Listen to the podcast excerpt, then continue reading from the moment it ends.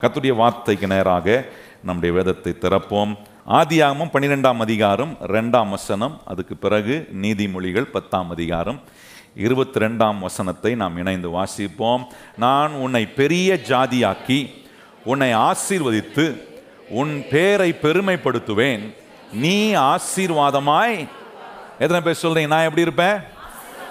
எல்லாம் சொல்லுங்க நான் எப்படி இருப்பேன்? வாசிப்போம். நீதிமொழி பத்தாம் அதிகாரம் இருபத்தி ரெண்டாம் வசனம். கத்தரின் ஆசீர்வாதமே ஐஸ்வர்யத்தை தரும். அதனோடே அவர் ஆண்டவருடைய ஆசீர்வாதத்தை குறித்து தேவன் நமக்கு கற்றுக் கொடுக்கிறார். என்ன அறிவு நமக்கு வரணும் அப்படின்றது வேதம் நமக்கு காண்பிக்கிறது என்று சொன்னால் தேவன் நம்மேல் அவருடைய ஆசீர்வாதத்தை வைத்திருக்கிறார். தேவன் தம்முடைய ஆசீர்வாதத்தை வைத்திருக்கும் போது அவருடைய ஆசீர்வாதம் என்றால் என்ன? அந்த ஆசீர்வாதம் என்ன செய்கிறது? உபாமத்தில் எட்டாம் அதிகாரத்தில் கவனிக்கிறோம். பதினெட்டாம் வசனம் சொல்லுகிறது ஐஸ்வர்யத்தை சம்பாதிக்க தேவன் பலன் கொடுக்கிறாராம். அதுதான் ஒரு ஆசீர்வாதம். என்னென்ன வெற்றியெல்லாம் நான் வாழ்க்கையில் அடையணுமோ என்னென்ன நன்மைகளெல்லாம் நான் சுதந்திரிக்க வேண்டுமோ செய்ய முடியாததெல்லாம் செய்ய வைக்க கத்தரின் ஆசீர்வாதம் ஒரு பலனை போல எனக்குள்ள வேலை செய்து பாருங்க. அந்த தேவனுடைய பலன் என்ன செய்தனா நான் நினைத்து பார்க்க முடியாத காரியங்கள் எல்லாம் என்னை கொண்டு செய்ய வைக்கிறது எனக்கு பிரமிப்பாக இருக்கிறது. நான் அதனால் என்ன விளங்கி கொள்ள முடிகிறதுனா கத்தரின் ஆசீர்வாதம் இப்படிப்பட்ட மகிமையான வேலைகளை நம்முடைய வாழ்க்கைக்குள்ள செய்து கொண்டிருக்கிறது. பலன் என்று சொல்லும்போது தேவன் நமக்கு கொடுக்கிற அவருடைய ஞானம் தேவன் நமக்கு கொடுக்குற உலக அறிவு தேவன் நமக்கு கொடுக்குற தரிசனங்கள் தேவன் நமக்கு கொடுக்குற பல நன்மையான ஆற்றல் கிருபைகள் திறமைகள் இவைகளெல்லாம் தான் தேவன் நமக்கு கொடுக்குற ஒரு பலன். அது இந்த பலன் எப்படி கிடைக்குது? கத்தரின் ஆசீர்வாதத்தினால் உண்டாகிற ஒரு பலன்.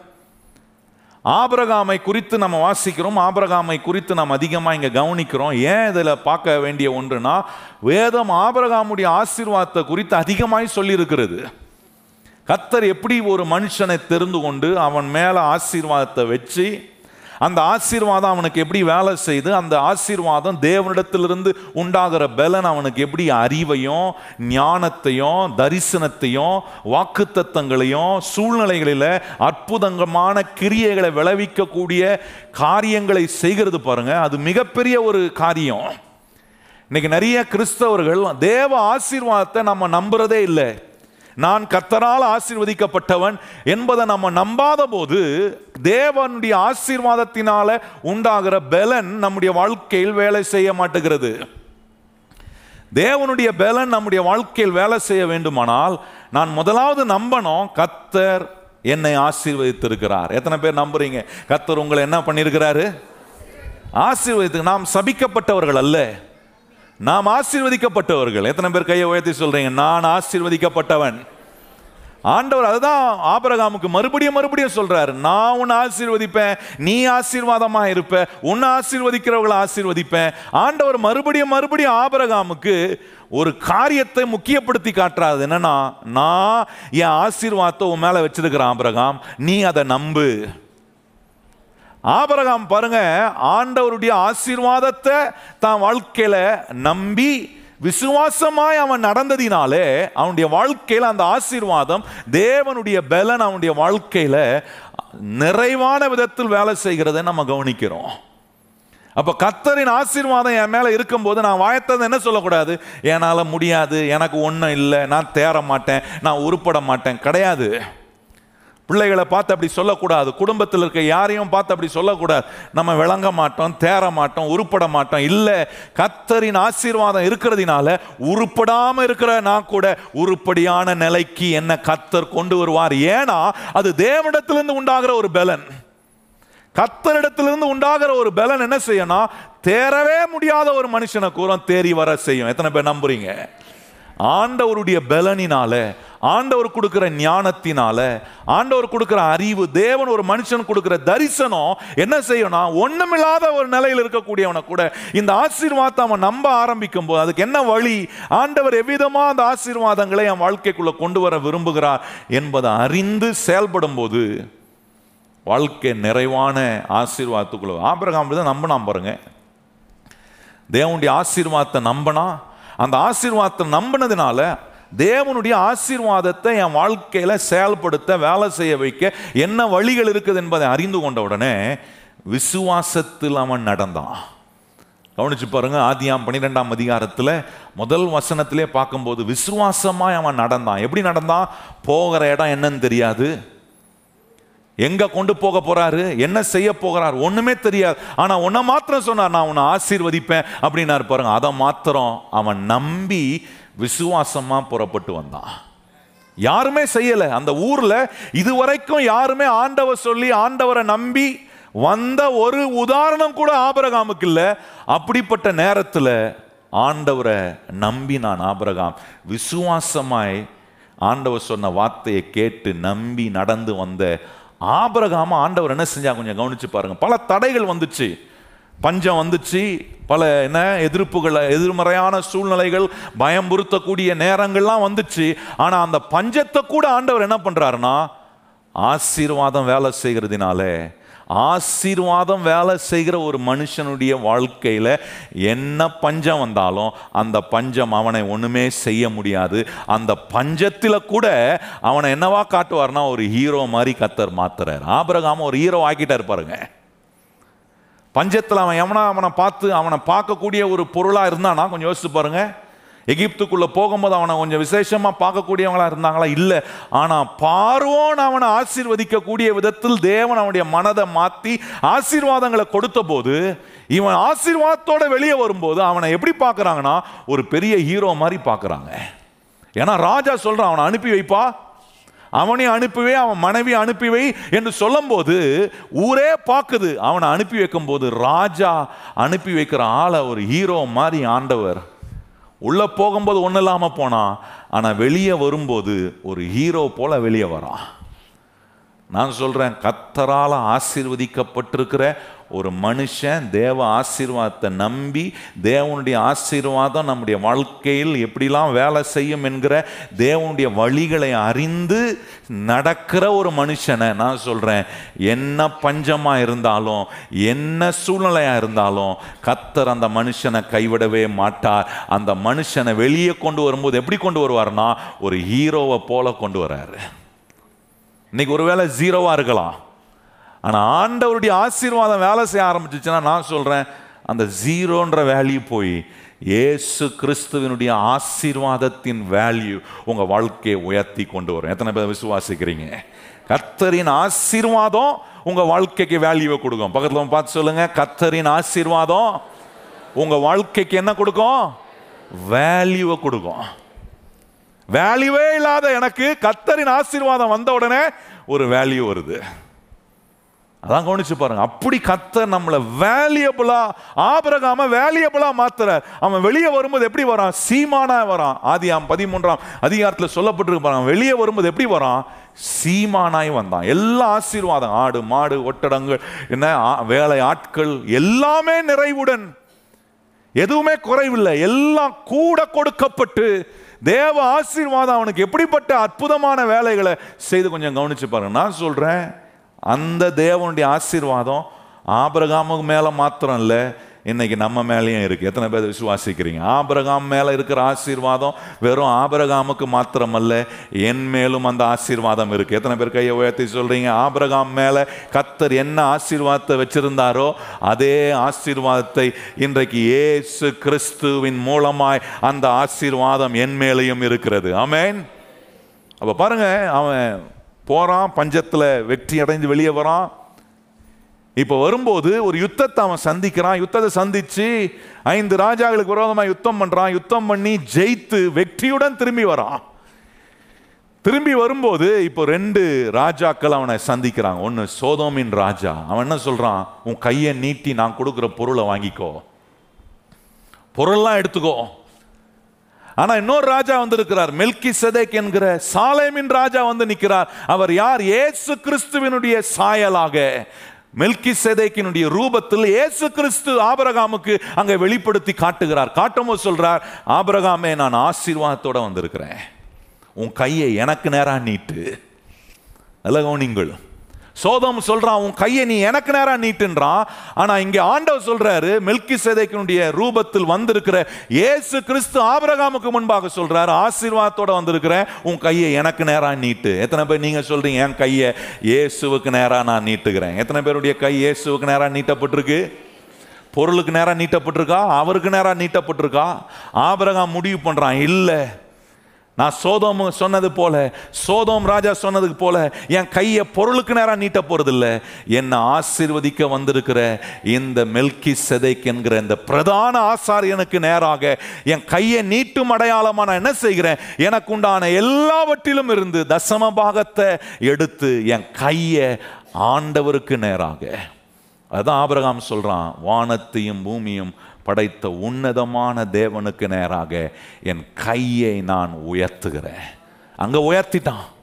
அவனுக்கு தெரியும் அங்கே தான் ஆசீர்வாதம். ஆகவே அவன் கை அங்கே நீட்டப்பட்ட போது ஆபரகாமுக்கு தேவன் மெல்கி மூலமாய் ஆசீர்வாதத்தை கொடுக்குறாரு. அப்போ நல்ல கவனிங்கள் நம்ம கை எங்கே நீட்டப்படுதோ அங்கேருந்து ஆசீர்வாதம் வரும். எல்லாம் சொல்லுங்கள் என் கை எங்கே நீட்டப்படுகிறதோ அங்கேருந்து தான் எனக்கு என்ன வரும்? ஆசீர்வாதம் வரும். கத்தருக்கு நேராக வானத்தையும் பூமியும் படைத்த கத்தருக்கு நேராக உங்க கையை நீங்க நீட்டிட்டீங்கன்னா நீட்ட பழகி கொள்வீங்கன்னா அவர் உங்கள் நம்பிக்கையா அவர் உங்கள் ஆதாரமாய் அவர் தான் எனக்கு எல்லாம் கொடுக்கிறவர். என் உழைப்பை ஆசீர்வதிக்கிறவர் என் கையில் இருக்கிற எல்லா சம்பாத்தியமும் கத்தர் எனக்கு கொடுத்தது தான். எத்தனை பேர் அப்படி சொல்ல முடியும்? நல்ல கையை உயர்த்தி சொல்லுங்க பார்ப்போம் நான் என் கையில் இருக்கிற எல்லா சம்பாத்தியமும் என் ஆண்டவர் எனக்கு கொடுத்த ஆசீர்வாதம். எத்தனை பேர் அப்படி சொல்றீங்க? கத்தர் கொடுத்த? இல்லைங்க நான் வேர்வை சிந்தி ரத்தம் சிந்தி கஷ்டப்பட்டு உழைச்சதுனால வந்த சம்பாத்தியன்றீங்களா? கிடையாது. எத்தனையோ பேர் வேர்வை சிந்தி கஷ்டப்பட்டு என்னென்னமோ செய்கிறாங்க ஆனால் லாபம் வர மாட்டுதே பலன் வர மாட்டுதே ஆனால் நான் கத்தரை நம்பி செய்கிறேன் கத்தர் என்னை அவர் ஆசீர்வதிக்கிறார். எத்தனை பேருக்கு அப்படி இருக்குது நான் கத்தரை நம்பி வேலைக்கு போகிறேன் எத்தனை பேர் அப்படி போகிறீங்க கத்தரை நம்பி நான் வேலைக்கு போகிறேன் கத்தரை நம்பி என் பொறுப்புகளை செய்கிறேன் என் தேவன் என்னை ஆசீர்வதிக்கிறார். ஆகவே அந்த ஆசீர்வாதத்தை கொடுக்கிறவருக்கு நேராக என் கையை உயர்த்துறேன். அதை தான் பாருங்கள் மல்கை அத்திகரிசி புஸ்தகத்தில் இன்னைக்கு ஒரு காரியத்தை அந்த வேத பகுதி வந்து நிறைய விஷயங்களை நம்ம கற்றுக் கொடுக்கிறது. நான் இந்த வாரம் உட்கார்ந்ததை தியானித்த போது ஆண்டவர் எனக்கு அதில் ஒரு காரியத்தை காண்பித்தார். நிறைய நேரம் மல்கையா மூன்றாம் அதிகாரத்தை வெறும் நம்ம வந்து என்ன காணிக்கைக்கு மாத்திரம் யூஸ் பண்ணுற வசனமாக வச்சிடறோம். ஆனால் பல உண்மையான சத்தியங்கள் அதில் உள்ளடங்கி இருக்கிறது. மல்கையா திகிருஷ்ண புஸ்தகம் மூன்றாம் அதிகாரம் பத்தாம் வசனத்தை நான் வாசிக்க விரும்புகிறேன் பாருங்க. என் ஆலயத்தில் ஆகாரம் உண்டாயிருக்கும்படி தசம பாகங்களை எல்லாம் பண்டைய சாலயத்தில் கொண்டு வாருங்கள். என்ன சொல்ற? அப்படின்னா என்ன அர்த்தம்? உன் கைய தசம பாகத்தை கத்தர் உனக்கு கொடுத்திருக்கிற எல்லாவற்றிலும் இருந்து தசம பாகத்தை கொண்டு வந்து உன் கைய அவருக்கு நேராக உயர்த்தும் போது ஆண்டவர் சொல்ற அப்பொழுது நான் வானத்தின் பல கதவுகளை திறந்து இடம் கொள்ளாமல் போக மட்டும் உங்கள் மேல் ஆசீர்வாதத்தை வர்ஷிக்க மாட்டேனோ என்று அதனால் என்னை சோதித்து பாருங்கள் என்று சேனைகளின் கத்தர் சொல்லுகிறார். இங்க கவனிச்சு பாருங்க. அங்க என்ன சொல்றாரு? இப்படி என் கையை கத்தருக்கு நேராக நான் உயர்த்தும் போது ஆண்டவர் ஒன்று செய்கிறாராம் வானத்தின் பல கதவுகளை திறந்து இடம் கொள்ளாமல் போக மட்டும் ஆசீர்வாதத்தை உன்மேல் வர்ஷிக்க மாட்டேனோ? அப்படின்னா நல்லா கவனிங்க. ஆசீர்வாதத்தை உன் மேல போட மாட்டேனா?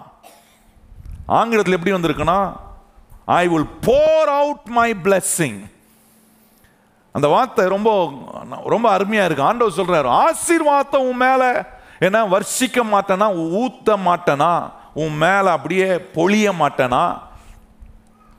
இப்ப ஆசீர்வாதத்தை பொழியறது அப்படின்ன உடனே வர்ஷிக்க மாட்டேனா வானத்தின் பல கதவுகளை திறந்து எப்போ? கையை அவருக்கு நேராக உயர்த்தும் போது தான் திறக்கப்படுது. கையை மூட்டினோன்னா கையை மூடிக்கொண்டோனா கத்த நம்ம கொடுக்குற எல்லா ஆசீர்வாதங்கள் இருந்து ஆண்டவரே இதுக்கு எல்லாவற்றுக்கும் நீர்தான் ஆண்டவரே. எஜமானன் நீர்தான் என்னுடைய ஆதாரம் நீர்தான் எனக்கு இந்த ஆசீர்வாதத்தை கொடுத்தவர். ஆகவே இதில் இருக்கிற எல்லாவற்றிலும் இருந்து நான் உமக்கு தசமபாகத்தை கொண்டு வரும்போது நான் உன் உண்மை எவ்வளோ நம்புகிறேன் உம்மை எவ்வளவு சார்ந்து கொள்றேன். இதை தந்தவர் நீர்தான் என்று சொல்லி ஆண்டவரை நம்பி நம்ம. தசம பாகத்தை நம்முடைய சம்பாத்தியத்துல பத்து சதவீதத்தை ஆண்டவர் கொடுக்கும் போது என்ன சொல்றோம்னா ஆண்டவரே என் கையை உமக்கு நேராக மறுபடியும் திறக்கிறேன். ஏன்னா இதை கொடுத்தவர் நீர். உமக்கு நான் கொடுக்க நான் வந்திருக்கிறேன். அப்படின்னு சொல்லும்போது ஆண்டவர் ஒன்று செய்கிறாராம் வானத்தின் பல கதவுகளை திறந்து இடம் கொள்ளாமல் போக மட்டும் ஆசீர்வாதத்தை நம்ம மேலே வர்ஷிக்கிறார். சொல்லுங்கள் பக்கத்தில் பார்த்து ஆசீர்வாதத்தை உங்கள் மேலே கத்தர் வர்ஷிக்கிறார் இப்போ போர் பண்ணுறாருன்னு இருக்க பார்த்தீங்களா வர்ஷிக்கிறாருன்னா அப்படியே ஊத்துறாரு உங்கள் மேலே. ஊத்துவேனா ஊத்த மாட்டேனான்னு பாரு ஆசீர்வாதன்றாரு அப்போ ஆண்டவர் வந்து ஆசீர்வாதத்தை வர்ஷிக்கிறவர் அப்படின்னா நம்ம நினச்சிக்கூடாது ஆண்டவர் வானத்தை திறந்து அப்படியே தங்க கட்டியாக போட போகிறாரு அப்படின்னு நினச்சிக்கூடாது. அப்படி இல்லைன்னா ஆண்டவர் நம்ம என்ன நமக்கு நேராக வானத்தை திறந்து ஆசீர்வாதத்தை வர்ஷிக்க மாட்டேன்னா கட்டுக்கட்டாக போட போகிறாரு இன்றைக்கி நைட் நல்லா ஜோம் பண்ணிட்டு படுப்போம் காலைல எழும்புனா ஒரே கட்டுக்கட்டாக இருக்கும் நம்ம பெட்டை சுற்றினா நான் சொல்கிறேன் அப்படிலாம் செய்ய மாட்டார் கட்டுக்கட்டாகவும் போட மாட்டார் தங்க கட்டியும் போட மாட்டார் கல்லையும் போட மாட்டார் எதையும் போட மாட்டார் ஆனால் ஆசீர்வாதத்தை வர்ஷிப்பேன்றார். அந்த வார்த்தை என்னை ரொம்ப யோசிக்க வச்சேன் அப்போ நான் உட்காந்து பல பல மொழிபெயர்ப்பில் படித்தபோது ஃப்ரெஞ்சு பைபிளில் இந்த வார்த்தையை ரொம்ப அற்புதமாக சொல்லியிருந்தாங்க. எப்படி சொல்லியிருந்தாங்கன்னா ஃப்ரெஞ்சு வார்த்தையில் வார்த்தையில் எப்படி வருதுன்னா அந்த பிளெஸ்ஸிங்ன்ற வேர்டு வந்து பெனிடிக்ஷன் எப்போவுமே வந்து ஆராதனை முடிஞ்ச உடனே கடைசியாக ஆசீர்வாதம் என்று சொல்கிறோம் பார்த்தீங்களா அது ஆங்கிலத்தில் பெனிடிக்ஷன் அப்படின்வாங்க அந்த பெனிடிக்ஷன்ற வேர்டு வந்து ஃப்ரெஞ்சு வேர்டு ஏன்னா பாரிஸ்க்கெலாம் போனீங்கன்னா ஃப்ரெஞ்சு மொழி பேசுவாங்க பாருங்கள் அந்த பெனிடிக்ஷன் அதில் ரெண்டு வார்த்தையாக பிரிக்கலாம். அந்த பெனிடிக்ஷன்றது ஆசீர்வாதம். ஏன்னா கடைசியாக கூறுறோம் பார்த்தீங்களா பிதா குமாரன் பரிசுத்தாவியானுடைய நாமத்தில் அப்படி சொல்லி உங்களை ஆசீர்வதித்து அனுப்புகிறோம் பாருங்க. அதுதான் ஆசீர்வாதம். அந்த ஆசீர்வாதத்தை வர்ஷிக்கிறாருன்னு ஆண்டவர் சொல்லும்போது இங்கே என்ன பண்ணுறாருன்னா அந்த வார்த்தை பெனிடிக்ஷன் வருது. அந்த பெனே பெனே அப்படின்றது வந்து நல்ல டிக்ஷன்றது வார்த்தைகள். ஆண்டவர் என்ன செய்கிறாராம் வானத்தின் பல கதவுகளை திறக்கும் போது தங்க கட்டிய போடலை. அல்லது நேரம் நமக்கு நேரம் அப்படியே ஒரு மாதிரி என்ன காசு மழையா பெய்யுதுன்றாங்க பாருங்க. அப்படியும் பண்றது இல்லை இன்னைக்கு நிறைய பேர் எழும்பிட்டாங்க. என்ன சொல்றாங்க? நாங்கள் ஜோம் பண்ணுறோம் இப்போ ஜோம் பண்ணும்போது பாருங்க அப்படியே காசு மலை பொழியும். உங்கள் அக்கௌண்ட்டில் பாருங்க சர்ன்னு ஏறும் பாருங்க அப்படின்வாங்க பார்த்தீங்களா ஒருத்தர் சொன்னார் இப்போ நான் ஜோம் பண்ண போகிறேன் உங்கள் மணி பஸ்ஸை திறந்து பாருங்க. அப்படியே ஒரே கத்து கத்தா நோட் அப்படியே உங்கள் மணி பஸ்ஸில் இருக்கோன்னாரு இப்படிலாம் ஏமாத்துறவங்க நிறைய பேர். இருக்கிறாங்க. அப்படிலாம் ஏமாந்துடாதீங்க அப்படிலாம் ஆண்டவர் ஒரு நாளும் செய்ய மாட்டார். எத்தனை பேருக்கு தெரியும் அப்படி ஆண்டவர் செய்ய மாட்டாருன்னு? என்னங்க? சோகமாயிட்டீங்க. இப்படி செய்வார்னு எதிர்பார்த்தேன். என்ன பாஸ்டர் இப்படி செய்ய மாட்டாருன்றீங்க அப்படின்றீங்களா? அதை காட்டிலும் மேலான விதத்தில் செய்கிறார் எத்தனை பேர் நம்புறீங்க? இதை காட்டிலும் மேலான விதத்தில் செய்கிறார் ஆண்டவர் வந்து அங்கேருந்து ஒன்றும் தூக்கி நமக்கு வந்து கரன்சி நோட்டை போறதில்ல பணமழையை பெய்ய வைக்கிறது இல்லை எனக்கு நல்லா ஞாபகம் இருக்கு. நான் சின்ன பையனாக இருந்தபோது எங்கள் தாத்தா வந்து என்ன பண்ணுவாருன்னா எங்கள் அம்மாவுடைய அப்பா வியா ஜெய்சிங் அவர் என்ன பண்ணுவார் என்னை நிறைய நேரம் அந்த புக் ஸ்டாலுக்கு கூட்டு போவார். இந்த இஎல்எஸ் அந்த மாதிரி book store Christian book store இருக்கு பாருங்க அங்கே கூட்டு போவார். நான் சின்ன பையனாக இருந்தபோது அந்த காலத்தில் வந்து என்னன்னா பரலோக கரன்சின்னு ஒரு ஒரு காரியத்தை என்ன பண்ணாங்கன்னா கண்டுபிடிச்சி புக் ஸ்டோர்லாம் விற்க ஆரம்பிச்சாங்க. அப்போ நான் போனபோது பார்த்தேன் சின்ன பசங்க பார்த்தோன்னா சில புது புது கரன்சியாக இருந்தால் நம்ம பார்க்கறதுக்கு வித்தியாசமாக இருக்கும் பாருங்கள் நான் அப்போ நான் பார்க்கும்போது அந்த கரன்சி படம் நான் கையில் எடுத்தோன்னே நான் கேட்டேன் இது என்ன அப்படின்னு? கேட்டோன்னே பரலோக கரன்சினாங்க இது பரலோக கரன்சியா அப்போ சொன்னாங்க இந்த பரலோக கரன்சியை வச்சு நீ என்ன வேணால் வாங்கலாம் அப்படின்னாங்க.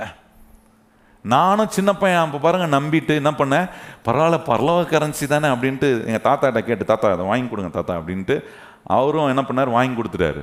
நானும் அந்த சின்ன வயசில் நம்ம நான் வந்து எவ்வளோ மோ எவ்வளோ பாருங்கள் எவ்வளோ அறியாமல் நடந்திருக்கேன்னா நான் என்ன பண்ணேன் இந்த கரன்சி எடுத்துகிட்டு போயிட்டு எங்கள் வீட்டு பக்கத்தில் ஒரு பெட்டி கடை இருக்கும். அந்த பெட்டி கடையில் போயிட்டு நான் எனக்கு கமர மிட்டாய்னா ரொம்ப அருமையாக பிடிக்கும் பாருங்கள் அதனால என்ன பண்ணுவேன் ஏன்னா அந்த கமர மிட்டாய் வாங்கினா அந்த காலத்தில் உள்ளே காசு வச்சுருப்பான். அதனால் வாங்குறது ஏன்னா திருப்பியும் காசு கிடைக்கும் திருப்பியும் கமர மிட்டாய் வாங்கி சாப்பிட்லான்றதுக்காகவே கமர மிட்டாயை தேடி போய் வாங்குறது. அப்போ என்ன பண்ணேன் வாங்கிட்டு எல்லாத்தையும் எடுத்துட்டு அவன் கேட்டான் காசு கொடுன்னு கேட்டான். அப்போ நான் என்ன பண்ணேன் பரலோக கரன்சி எடுத்து கொடுத்தான் பாருங்க. அவன் என்ன மேலேங்கில் என்னடா கரன்சி இது? எந்த நாட்டு கரன்சி இல்லை இது என்ன கரன்சி நான் சொன்னேன் பரலோக கரன்சி அப்படின்னு.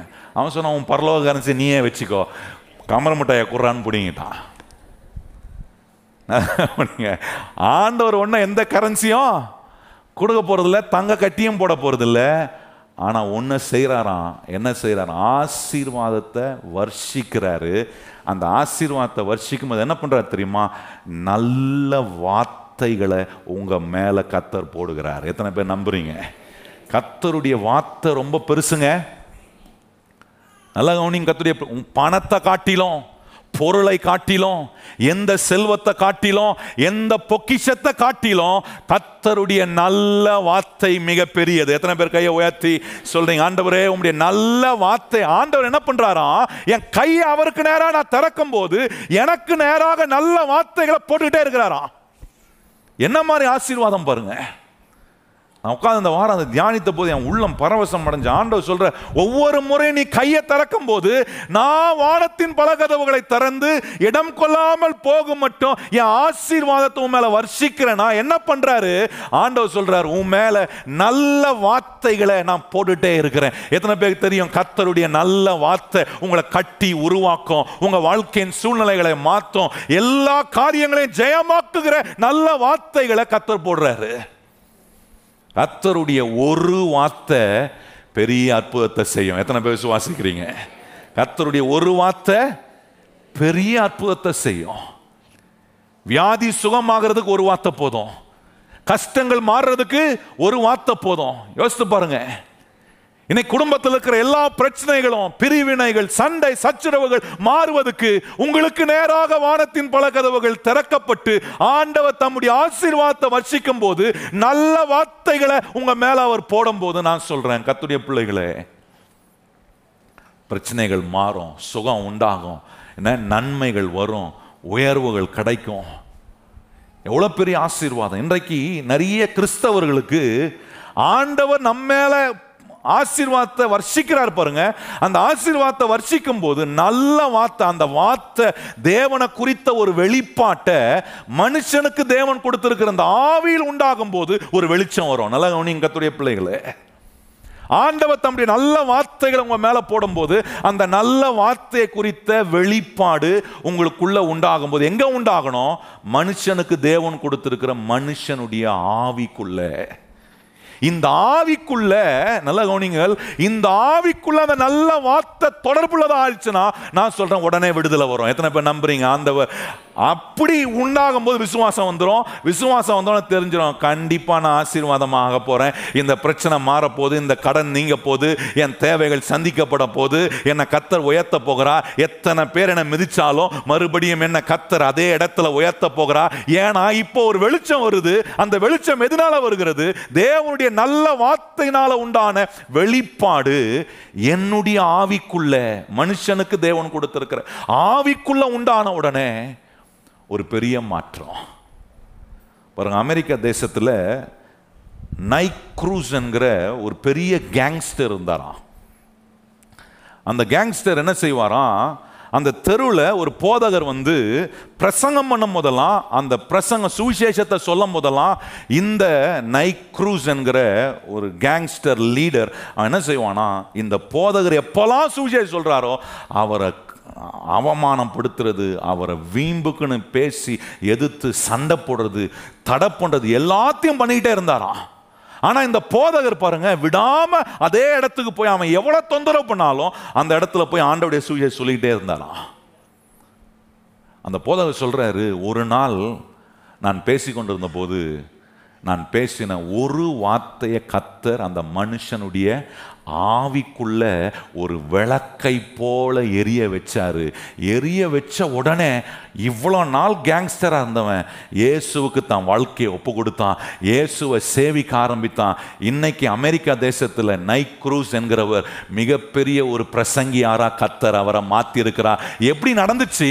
ஒரு வார்த்தை அந்த மனுஷனுடைய ஆவிக்குள்ளே போய் ஒரு வெளிச்சத்தை உண்டாக்கின உடனே எவ்வளோ பெரிய மாற்றம் பாருங்கள் நான் சொல்றேன் கத்துடைய பிள்ளைகளை கத்த தம்முடைய ஆசீர்வாதத்தை வர்ஷிக்கும் போது என்னத்தை வர்ஷிக்கிறாரு? பணம் கட்ட போடல தங்க கட்டிய போடல ஆனா நல்ல வார்த்தைகளை என் மேல போடுறாரு. எத்தனை பேர் கையை உயர்த்தி சொல்றீங்க? என் மேல கத்தர் என்ன பொழிகிறாரு? நல்ல வார்த்தைகளை சொல்லுங்க வாயத்திறந்து என் மேல கத்தர் நல்ல வார்த்தைகளை?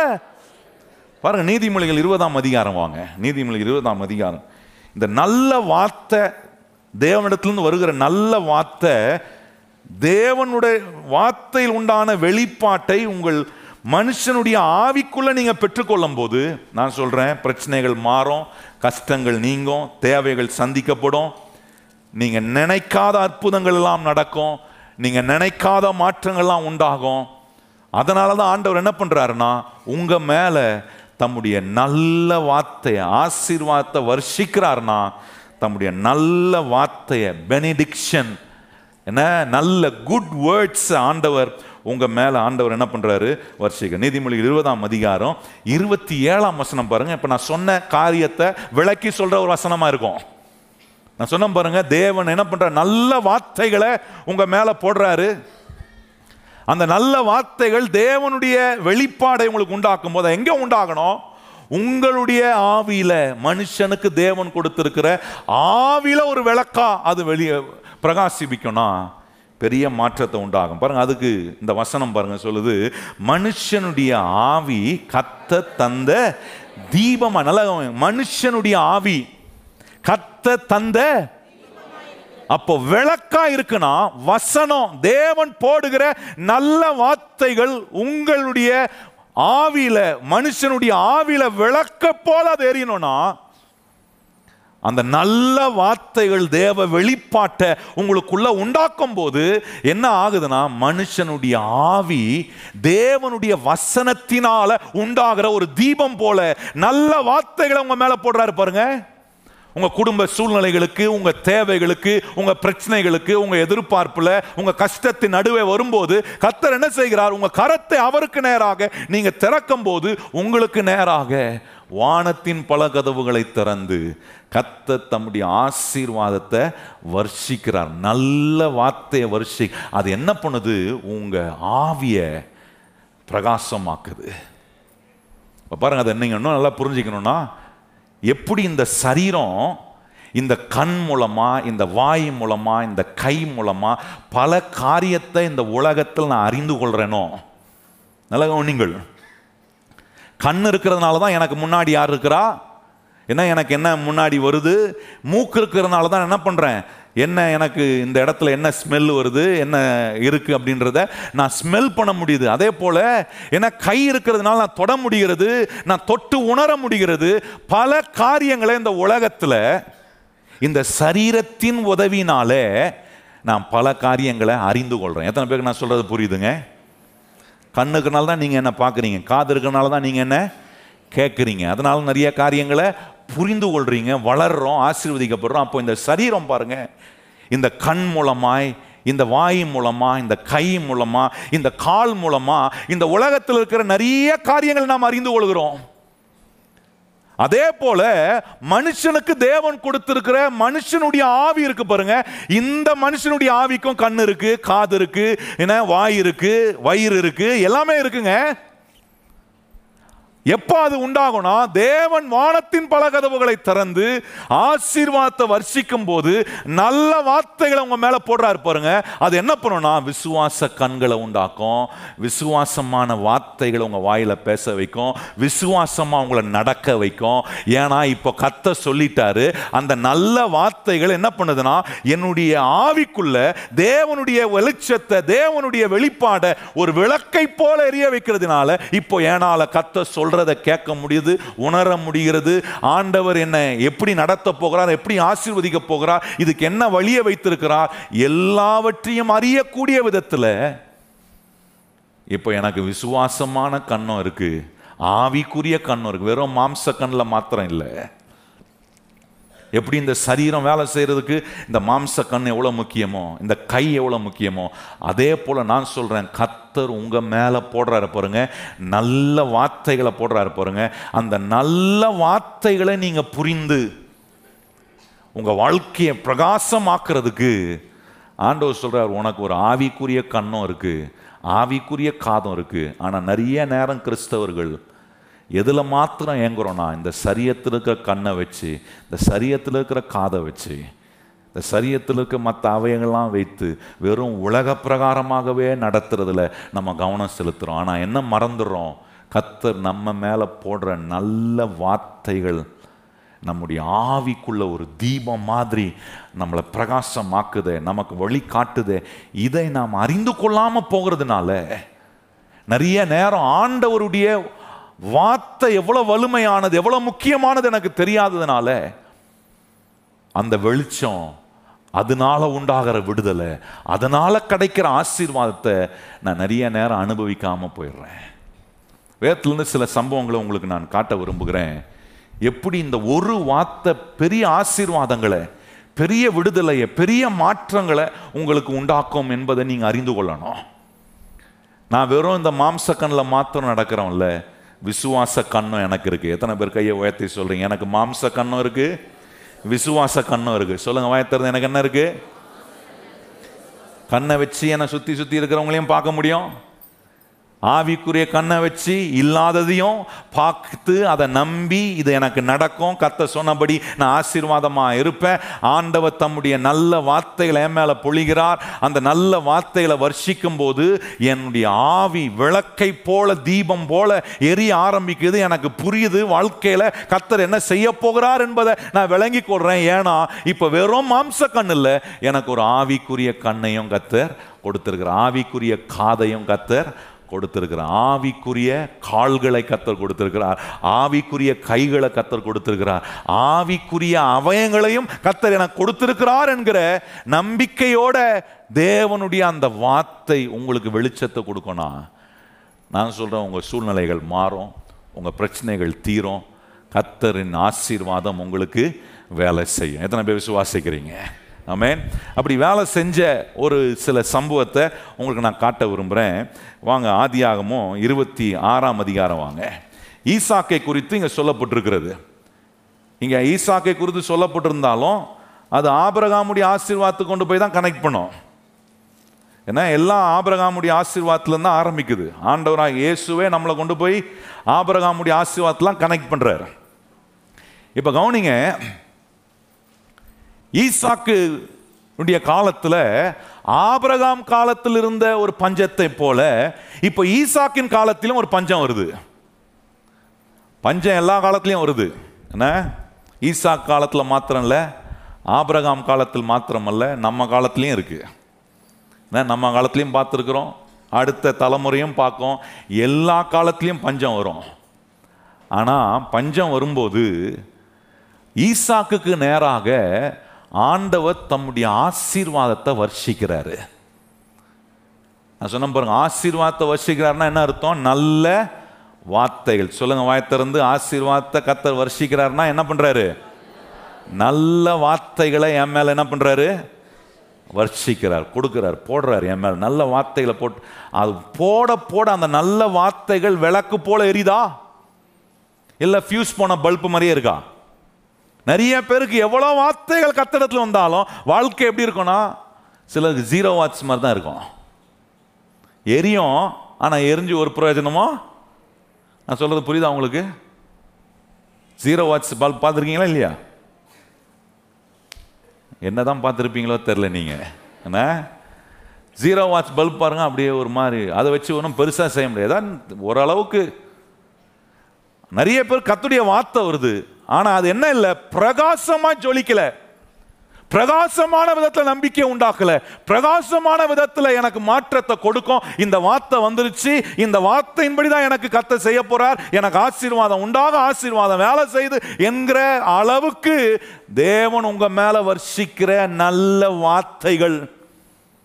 நான் சொல்றேன் இந்த பிளஸிங்ஸ் என்ற சபைக்கு வந்தீங்கன்னா கத்தர் வாரம் வாரம் நல்ல வார்த்தைகளை உங்கள் மேலே வர்ஷித்து கொண்டே இருக்கிறார். எத்தனை பேர் மேலே வர்ஷிக்கிறாரு?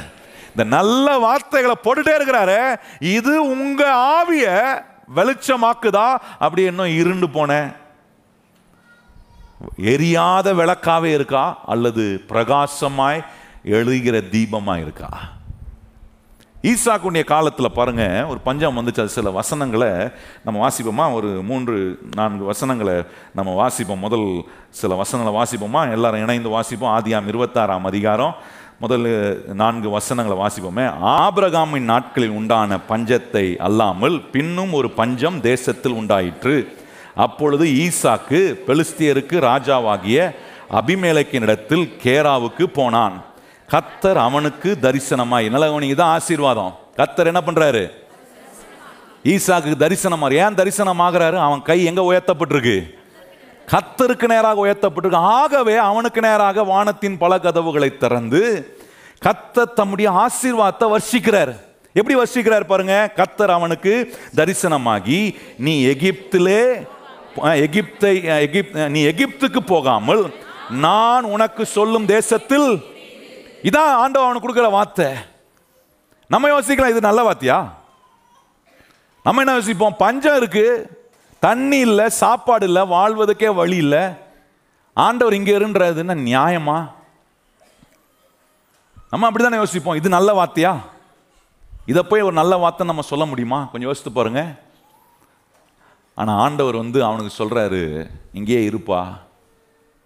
இங்கேயே இரு. அவனுடைய கண் வந்து பாருங்க மாம்ச கண்ணு பல காரியங்களை பார்க்குது.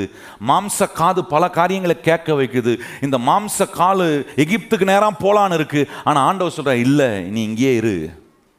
எகிப்திலே குடியிரு. அங்கே சொல்கிறார் பாருங்க எகிப்திலே குடியிரு. அப்படின்னு சொல்லிட்டு எகிப்துக்கு போகாமல் இன் நான் உனக்கு சொல்லும் தேசத்திலே குடியிரு. அப்படின்னா கேராவிலே இருன்றார். இரு இந்த தேசத்திலே வாசம் பண்ணு. நான் உன்னோடே கூட இருந்து உன்னை ஆசிர்வதிப்பேன். நான் உனக்கும் உன் சந்ததிக்கும் இந்த தேசங்கள் யாவற்றையும் தந்து உன் தகப்பனாகிய ஆபிரகாமுக்கு நான் இட்ட ஆணைகளை நிறைவேற்றுவேன். ஆபிரகாம் என் சொல்லுக்கு கீழ்ப்படிந்து என் விதிகளுக்கு விதிகளையும் என் கற்பனைகளையும் என் நியமங்களையும் என் பிரமாணங்களையும் கை கொண்டபடியால் நல்ல கவனிங்க என்ன சொல்கிறார் பாருங்கள் ஆபிரகாம் என் கற்பனையை கை கொண்டான் என் நியமங்களை கை கொண்டான் என் முறைமைகளை கை கொண்டான் நான் ஏற்படுத்தி வைத்த இந்த தசம பாகத்தின் கோட்பாடை இந்த ஆசீர்வாதத்தின் கோட்பாடை தன் வாழ்க்கையில வேலை செய்ய வைக்க ஆபிரகாம் அதை பயிற்சிப்பித்தான் விசுவாசத்தோட பயிற்சிப்பித்தான். இப்போ ஈசாக்குக்கு ஆண்டவர் இப்போ என்ன பேசுறாரு பாருங்க? சொல்றாரு இங்கேயே இருப்பா. எகிப்துக்கு போகாத. இங்கேயே இருன்னு சொல்றாரு பாருங்க. அது என்ன மாதிரி இடம்? பஞ்சங்க வாழ்வதற்கு வழி இல்லை சாப்பிட்றதுக்கு வழி இல்லை தண்ணி இல்லை. அங்கே இருந்தால் சாக தான் வேண்டும் அங்கே வாழ்வதற்கே வழி இல்லை. ஆண்டவர் சொல்கிறார் இரு. அத்த சொல்கிறாரு இரு நீ அங்கே இரு. வாழ்வதற்கே வழி இல்லையா? பிழைப்பதற்கே வாய்ப்பு இல்லையா? முன்னேறதுக்கே வாய்ப்பு இல்லையா? எல்லா கதவும் அடைக்கப்பட்டிருக்கிறதா? அங்கேயே இரு. நான் உன்னை ஆசீர்வதித்து காட்டுறேன் என்பதை கத்த சொல்றேன் ஆண்டவனுக்கு சொல்றாரு பாருங்க யோசித்து பாருங்க சரியான நேரத்தில் சரியான கைடன்ஸை கொடுக்குறவர் நம்ம ஆண்டவர். பக்கத்தில் பார்த்து சொல்லுங்க சரியான நேரத்தில் சரியான கைடன்ஸை கொடுப்பார். எத்தனை பேர் நம்புறீங்க கத்த செய்வாரா?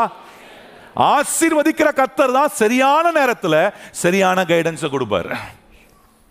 ஈசாக்கு சொல்றாரு இங்கே இருப்பா போயிடாத. இந்த இடத்த விட்டு போகாத இங்கேயே இரு அப்படின்றாரு.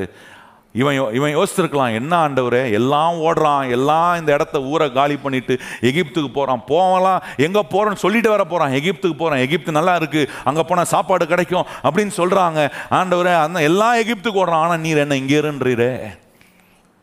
ஆண்டவர் சொன்னால் இங்கே இரு. ஆண்டவர் அவனை காட்டுறாரு பாருங்க நீ இங்கே இருப்பா. நான் உன்னை ஆசீர்வதிப்பேன்.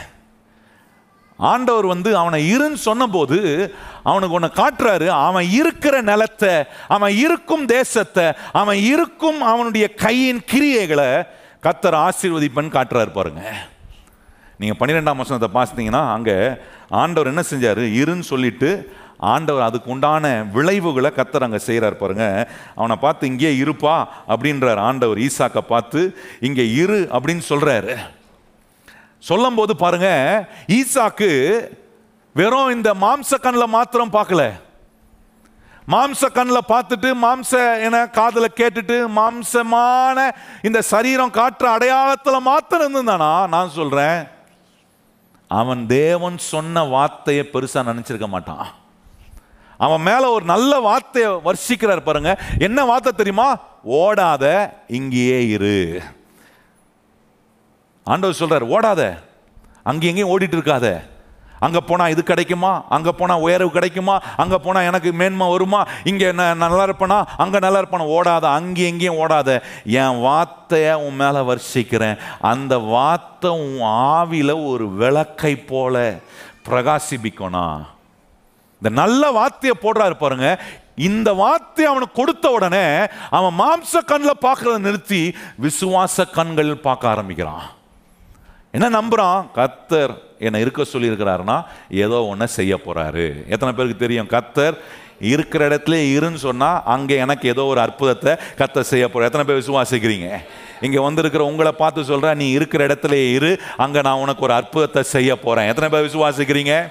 ஆண்டவரே நான் இது வரைக்கும் என் மாம்ச கண்ணில் பார்த்துருக்குறேன். இதை செய்ய முடியாது இதை ச- வாய்க்காது. இங்கே இருந்தால் நான் உருப்பட மாட்டேன்னு நினச்சிருக்கிறேன். ஆனால் இன்னைக்கு நீங்கள் சொல்கிறீங்க ஆண்டவரே உம்முடைய வசனம் உம்முடைய நல்ல வார்த்தைகளை என் மேலே வர்ஷிக்கிறீர். நீ சொல்கிறீ இங்கே இருன்றீர். நான் உம்முடைய வார்த்தையை நம்பி இருக்கிறேன். எனக்கு ஒரு அற்புதத்தை நீ செய்ய போகிறேன் எத்தனை பேர் விசுவாசிக்கிறீங்க? கத்த நிச்சயமாக அற்புதத்தை செய்வார். அற்புதத்தை செய்யும் போது எப்படி செஞ்சார் பாருங்க அதாங்க ஆச்சரியங்க பாருங்க பன்னிரெண்டாம் வசனம் ஈசாக்கு அந்த தேசத்தில் விதை விதைத்தான். கத்தர் அவனை ஆசீர்வதித்ததினால் அந்த வருஷத்தில் நூறு மடங்கு பலன் பலனடை பலன் அடை- பலன் அடைந்தான். அவன் ஐஸ்வர்யவானாகி வர வர விருத்தி அடைந்து மகா பெரியவன். எத்தனை பேர் நம்புறீங்க? நான் சொல்றேன் கத்தர் இருன்னு சொன்னார்னா இங்க இருப்பா அப்படின்ற ஒரு வார்த்தையை கத்தர் உங்கள் உங்கள் பிரச்சனையில் உங்கள் சூழ்நிலையில் உங்கள் தேவையில் ஆண்டவர் தம்முடைய வானத்தின் பல கதவுகளை திறந்து ஆசீர்வாதத்தை வர்ஷிக்கும் போது ஒரு நல்ல வார்த்தையை உங்க மேல போடுறாரு பாருங்க. நான் உன்னை சுகமாக்குவேன். நான் உன்னை விடுவிப்பேன். நான் உன்னை இந்த தீங்கில இருந்து உன்னை தப்பிப்பேன். இந்த கஷ்டத்துலேருந்து நான் உன்னை வெளியே கொண்டு வருவேன். நிறைய நஷ்டத்துக்குள்ள இருக்கிற நிறைய பிரச்சனைக்குள்ள இருக்கிற வீணான பழியை உன் மேல போட்டு உன்னை சிக்க வச்சிருக்கிறாங்க. ஆனா நான் உன்னை விடுவிக்க வல்லவராய் இருக்கிறேன் என்பதை காட்டுவேன் ஆண்டவர் சொல்லும்போது அதை நம்பி அந்த வசனம் நமக்கு ஒரு விளக்கை போல நம்முடைய ஆவியில் எரியும் போது நான் சொல்றேன் கத்துடைய பிள்ளைகளே சுகம் வரும் விடுதலை வரும் ஆரோக்கியம் வரும் நன்மைகள் வரும். அது வரும்போது எப்படி வரும்னா பஞ்சத்தில் நான் முடியடவே போகிறதில்ல. பஞ்சத்தை நான் முடிக்கிறவனாய் கத்தரனை மாற்றுவார். எத்தனை பேர் கையை உயர்த்தி பிரச்சனை என்ன முடிக்க போகிறதில்ல? பிரச்சனையை நான் முடிக்கிறவனாய் கத்தரனை மாற்று. கையை உயர்த்தி சொல்லுங்க. பிரச்சனை என்ன முடிக்க போகிறதில்ல? பிரச்சனையை கத்தரின் ஆசீர்வாதத்தினாலே நான் முடிக்கிறவனாய் கத்தரனை மாற்று. ஈசாக்கு அப்படிதான் மாத்திட்டாரு பாருங்க. பஞ்சம் அவனை முடிச்சிடும் அவன் நினைக்கல. எது வரைக்கும் நினைச்சிருப்பான்? வெறும் மாம்ச கண்ணில் பார்த்த வரைக்கும் அவன் நினைச்சிருப்பான். இந்த பஞ்ச நம்மளை முடிச்சிடும் ஆனால் எப்போ கத்தருடைய வார்த்தை எப்போ அவனுக்கு ஆண்டவர் தரிசனமாகி? அவனுக்கு நேராக நல்ல வார்த்தைகளை ஆசீர்வாதத்தை வர்ஷித்தாரோ? இப்போ ஈசாக்கு தெரியும் இல்லை இல்லை. பஞ்சம் நம்மளை முடிக்க போகிறதில்ல இந்த பஞ்சத்தில் கத்தர் எனக்கு ஒரு அற்புதத்தை செய்ய போகிறார். ஈசாக்கு செஞ்சு காட்டினார் பாருங்க. அவன் அதே வருஷத்தில் அதே இடத்துல ஆண்டவர் சொன்ன இடத்துலையே தங்கியிருந்து அவன் விதை விதைத்தான். அதே ஆண்டு கத்தர் எவ்வளோ பலன் கொடுத்தாராம்? எத்தனை பேர் நம்புறீங்க? எவ்வளோ பலன் வரும் உங்களுக்கு? ஏதோ கொஞ்சம் வந்தால் போதும். அப்படி இல்லை. சொல்லுங்கள் வாயத்திறந்து கத்தரின் ஆசீர்வாதம் என் மேலே வர்ஷிக்கப்படுகிறது. நல்ல வார்த்தைகளை கத்தர் என் மேலே போடுறாரு. அந்த வசனம் கத்தருடைய வெளிச்சத்தை என் வாழ்க்கையில் பிரகாசிப்பிக்குது. ஆகவே பலன் வரும்போது கொஞ்சம் இல்லை. நூறு சதவீதமான பலனை கத்தர் எனக்கு அவர் கட்டளையிடுவார்.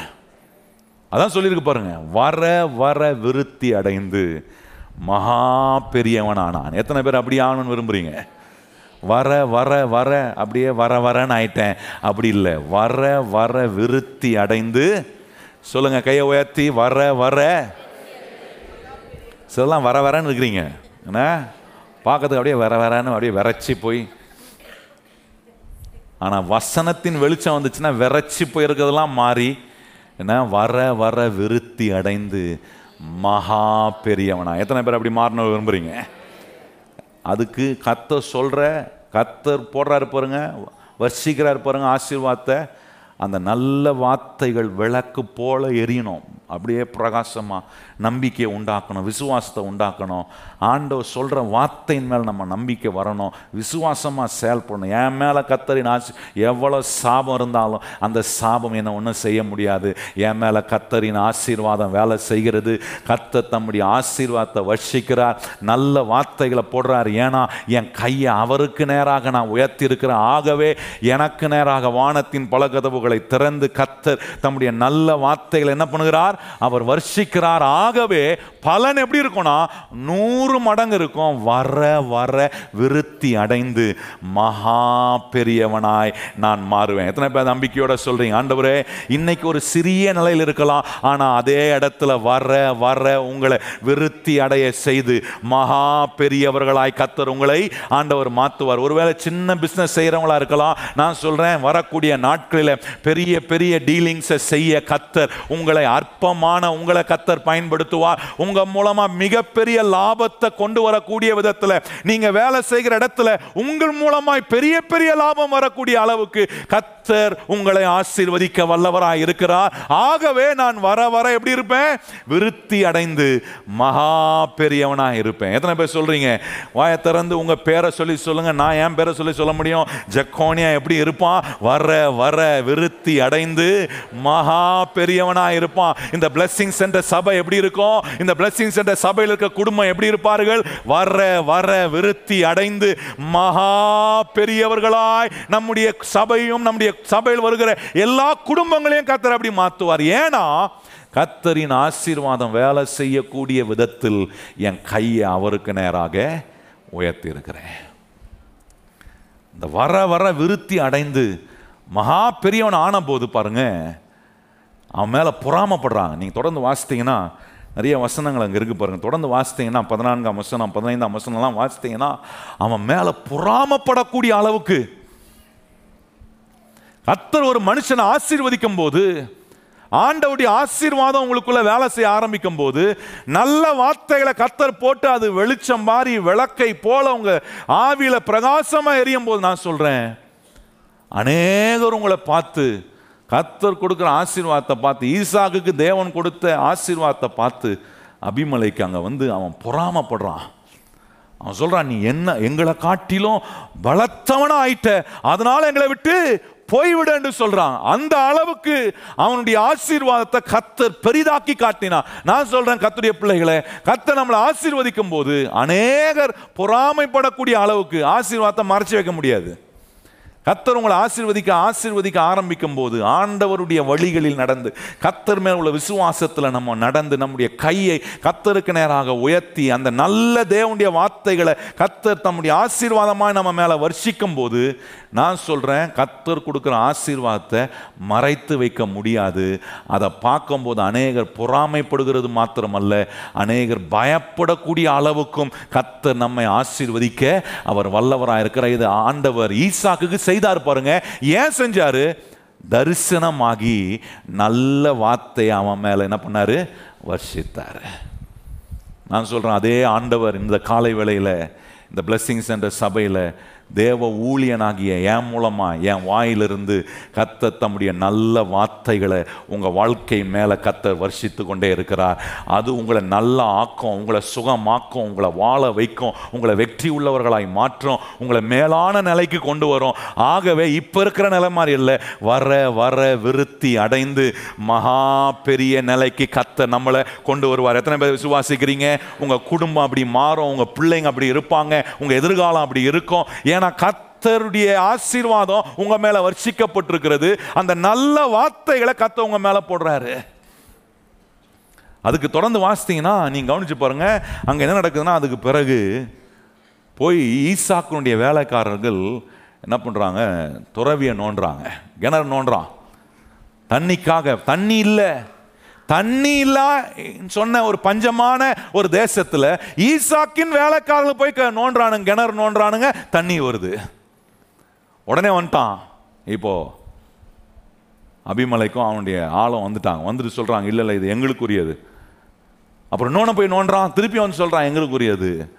அதுக்கப்புறம் மூன்றாவது இடத்த நோண்டுறாங்க பாருங்க அந்த வசனத்தை நான் வாசிக்க விரும்புகிறேன் முதல் ரெண்டு இடத்துல நோண்டும் போது அவங்களோட வாக்குவாதம் பண்ணினார்களாம் அது எங்களுடையது. இது எங்க நிலம்? எங்களுடையது. என்று அவளோட வாக்குவாதம் பண்ணின போது ஈசாக்கு பாருங்க சொல்றான் வாக்குவாதம் பண்றவனோட எதிர்த்து வாக்குவாதம் பண்ணல. எடுத்துக்கோ. ஏன்னா நீ எத்தனை எடுத்தாலும் என் ஆசீர்வாதம் குறைய போறதே இல்லை. எத்தனை பேர் கையை உயர்த்தி சொல்றீங்க? எத்தனை நீ எடுத்தாலும் என் ஆசீர்வாதம் குறையவே குறையாது. ஏன்னா கத்தர் என்னை ஆசீர்வதிக்கிறவராய் அவர் தொடர்ந்து செயல்பட்டு கொண்டே இருக்கிறார். அந்த ஆசீர்வாதமான வார்த்தைகளை என் மேல வர்ஷிக்கிறார். பாருங்க அங்கே இருபத்தி ஓராம் வசனம் நினைக்கிறேன். வாசிப்போமா? இருபத்தி ஓராம் வசனம். பின்னு அவ்விடத்தை விட்டு புறப்பட்டு போய் வேறு ஒரு துறவியை வெட்டினான். அதை குறித்து அவர்கள் நல்ல கவனிங்க. இப்ப மூணாவது துறவி நோன்றான் இப்ப இதை குறித்து அவங்க என்ன பண்ணல? வாக்குவாதம் பண்ணவில்லை. அப்பொழுது அவன் நாம் தேசத்தில் பழுகும்படி இப்பொழுது கத்தர் நமக்கு இடம் உண்டாக்கிற எத்தனை பேர் சொல்றீங்க? நான் பெருகும்படி கையை உயர்த்தி சொல்லுங்க நான் பெருகும்படி. இப்போ கத்தர் எனக்கு இடம் உண்டாக்கி இருக்க எத்தனை பேர் விசுவாசிக்கிறீங்க? ஈசாக்கு சொல்றான் பாருங்க இப்பொழுது கத்தர் நமக்கு என்ன உண்டாக்கி இருக்கிறார் இடம் உண்டாக்கியிருக்கிறார். ஆகவே அதுக்கு என்ன பேரிடுகிறான்? ரெகபோத் என்று பேர் நான் சொல்கிறேன் கத்துடைய நாமத்தில் இன்னைக்கு உங்களை பார்த்து தேவனுடைய ஊழியக்காரனாய் நான் அநேகருக்கு இங்கே வந்திருக்கிற உங்களுக்கு தீக்க தரிசனமாய் சொல்லுகிறேன். இன்றைக்கு உங்களுக்காக கத்தர் ஒரு புதிய ரெகபோத்தை கத்த திறக்க வல்லவராக இருக்கிறார். இதுவரைக்கும் நிறைய பேர் வாக்குவாதம் பண்ணியிருக்கலாம். ஆனால் இனி கத்தர் உங்களுக்கு உண்டாக்க போகிற இடத்துல ஒருத்தரும் வாக்குவாதம் பண்ண போகிறதில்லை. ஏனென்றால் கத்தர் உங்களுக்கான ஒரு ரெகபோத்தை கத்த திறக்கிறார். எத்தனை பேர் விசுவாசி விசுவாசிக்கிறீர்கள் உங்களுக்கான ஒரு ரெகபோத்தை கத்த திறக்கும் போது ஒருவரும் வாக்குவாதம் பண்ண மாட்டார்கள். இதுவரைக்கும் வாக்குவாதம் பண்ணாம பாருங்க. இனி ஒருவனும் வாக்குவாதம் பண்ணுவதில்லை. இருபத்தி நாலாம் வசனம் பாருங்க.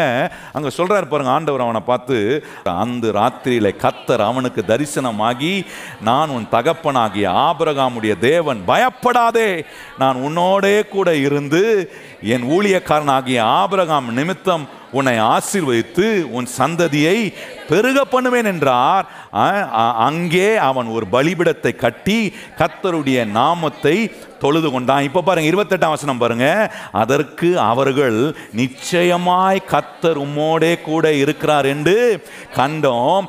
ஆகையால் எங்களுக்கும் உமக்கும் ஒரு ஆணை ஏற்பாடு உண்டாக வேண்டும் என்று நாங்கள் நிர்ணயம் பண்ணுகிறோம். நாங்கள் உம்மை நாங்கள் உம்மை தொடாமல் நன்மையே உமக்கு செய்து உம்மை சமாதானத்தோடே அனுப்பிவிட்டது போல நீரும் எங்களுக்கு தீமை செய்யாதபடிக்கு உம்மோடே உடன்படிக்கை பண்ணிக்கொள்ள வந்தோம். நீர் கத்தரால் ஆசீர்வதிக்கப்பட்டவராமே. எப்படி மாத்திட்டாரு பாருங்க.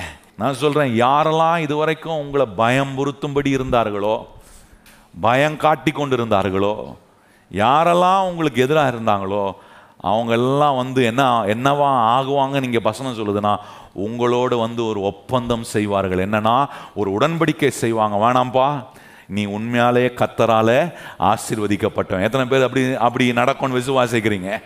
உங்களெல்லாம் பார்க்கும்போது வந்து என்ன சொல்லணும்? நீங்கள் உண்மையாகவே கத்தரால் ஆசீர்வதிக்கப்பட்டவங்க பக்கத்தில் பார்த்து சொல்லுங்க நீங்கள் உண்மையாகவே கத்தரால கத்தர் உங்களோட இருக்கிறாரு. கத்தர் உங்களை ஆசீர்வதிக்கிறாரு. நீங்க மெய்யாகவே கத்தரால நீங்க என்ன செய்யப்பட்டிருக்கிறீங்க?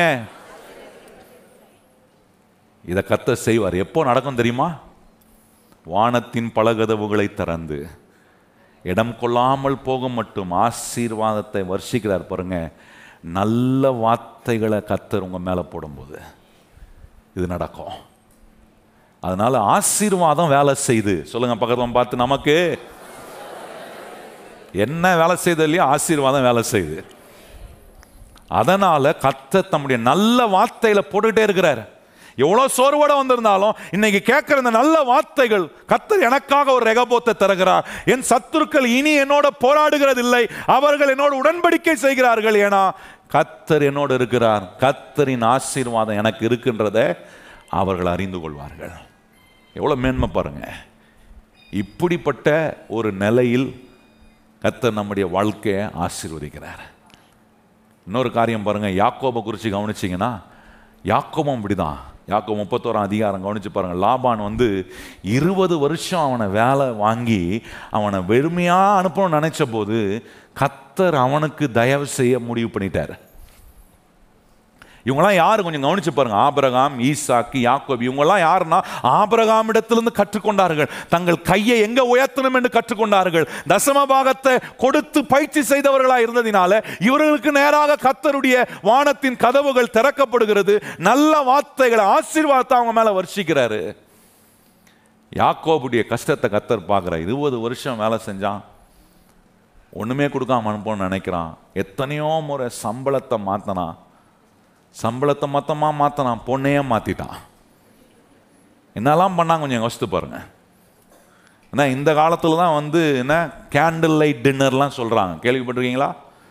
என்ன ஒரு இடத்துல நான் கேள்விப்பட்டேன் டிம் லைட் டின்னரா என்ன டின்னரா டிம் லைட்டு என்ன சாப்பிட்றேன்னு தெரியாது. கற்பாம்பூச்சி வந்தாலும் எடுத்து வாயில் போட்டு கடிச்சு சாப்பிட்ணும். அது டிம் லைட்டு டின்னரா இப்போதான் இவனுக்கு தெரிஞ்சிருக்கு டிம் லைட் டின்னர்னு ஆனால் லாபானுக்கு அன்னைக்கே தெரிஞ்சிருக்கு டிம் நைட் வெட்டிங்கை வச்சுருக்கிறான் அவன்.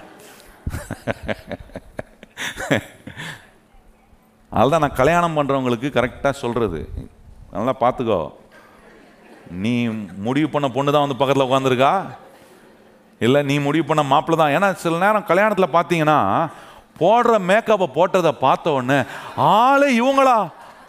நமக்கு வேற யாரோ வந்திருக்காங்க போல இருக்கே அப்படின்னு நினைக்கிற அளவுக்கு மேக்கப்பு இன்னைக்கு வந்து மேக்கப் வச்சு ஆளை மாத்தி காட்டுறாங்க. அன்னைக்கு டிம் லைட்டை வச்சு லாபம் என்ன பண்ணா? ஆளை மாத்தனா.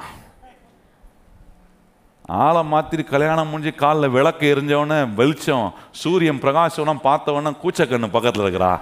என்னடா இது? லாபான் ரொம்ப கூலாக சொல்கிறான் பாருங்க. பரவாயில்ல என்ன கூச்ச கண்ணு தான் வச்சுக்கிட்டா இப்போ நல்ல கண்ணு கொடுக்குறேன் உனக்கு. அதுக்கு இன்னொரு ஏழு வருஷம் வேலை செய்ய. இவ்வளவும் கஷ்டப்பட்டு இவ்வளவும் அவன் அங்கே இருந்து யோசித்து பாருங்க.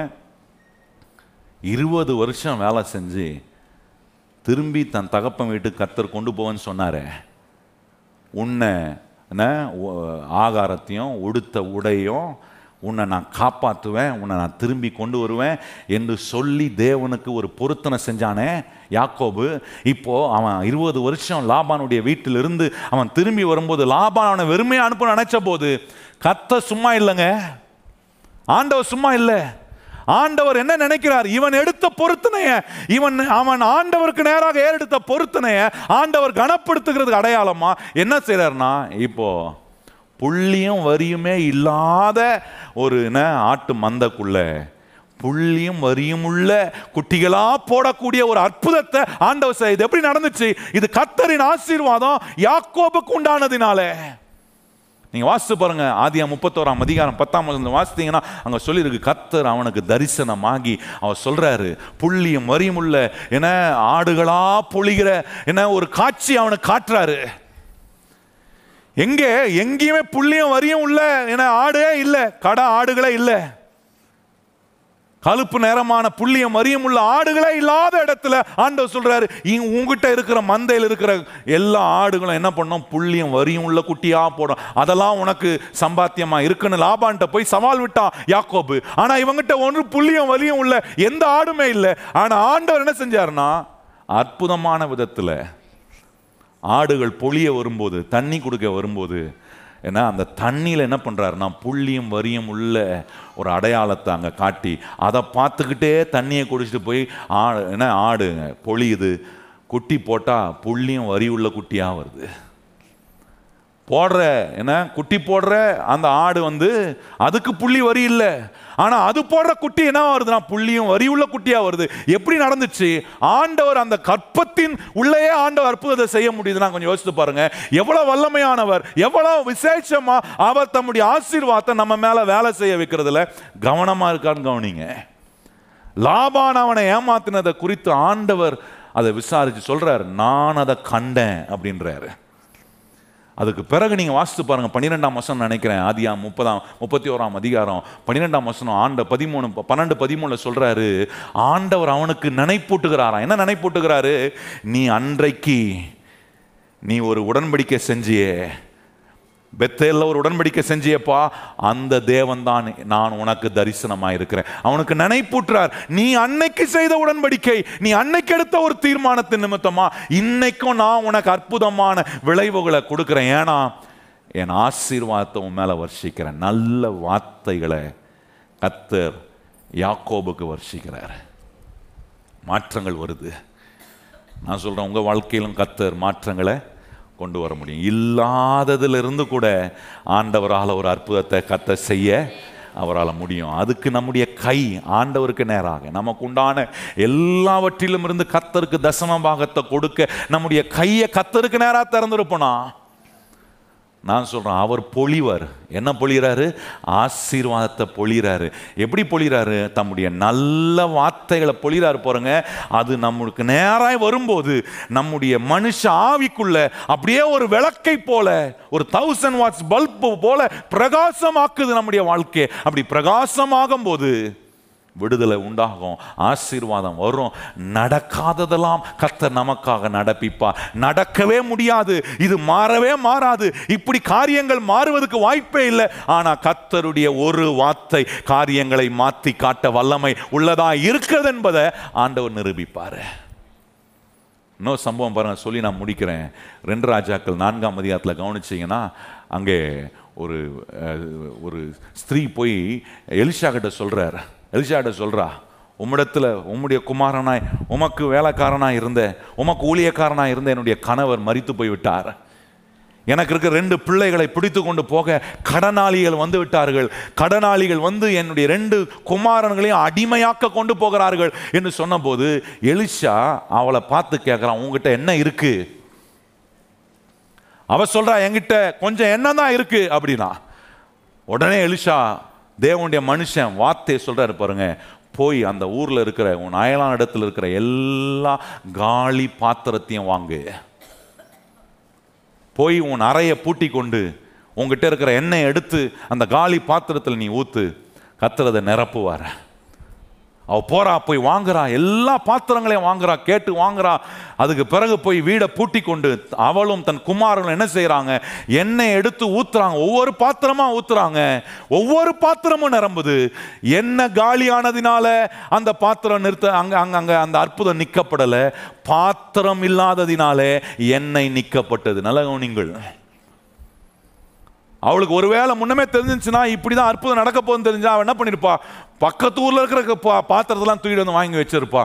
அவள் என்ன செஞ்சிருப்பா? எண்ணெயம் நிரப்பியிருக்கலாம். ஆண்டவர் பாருங்க எப்படி சூழ்நிலையை மாத்திர தேவையோட வரா. ஒரு அற்புதம் நடக்கணும்னு எதிர்பார்த்து வரா. என் பிள்ளைகளை சிறைப்பிடிச்சு போற வராங்க. நான் வாழ்வதற்கு வழி இல்லை. ஆண்டவர் சொல்றார் ஒரு வார்த்தை கொடுக்குறாரு போ உங்ககிட்ட இருக்கிறத வச்சு எடுத்து ஊத்து.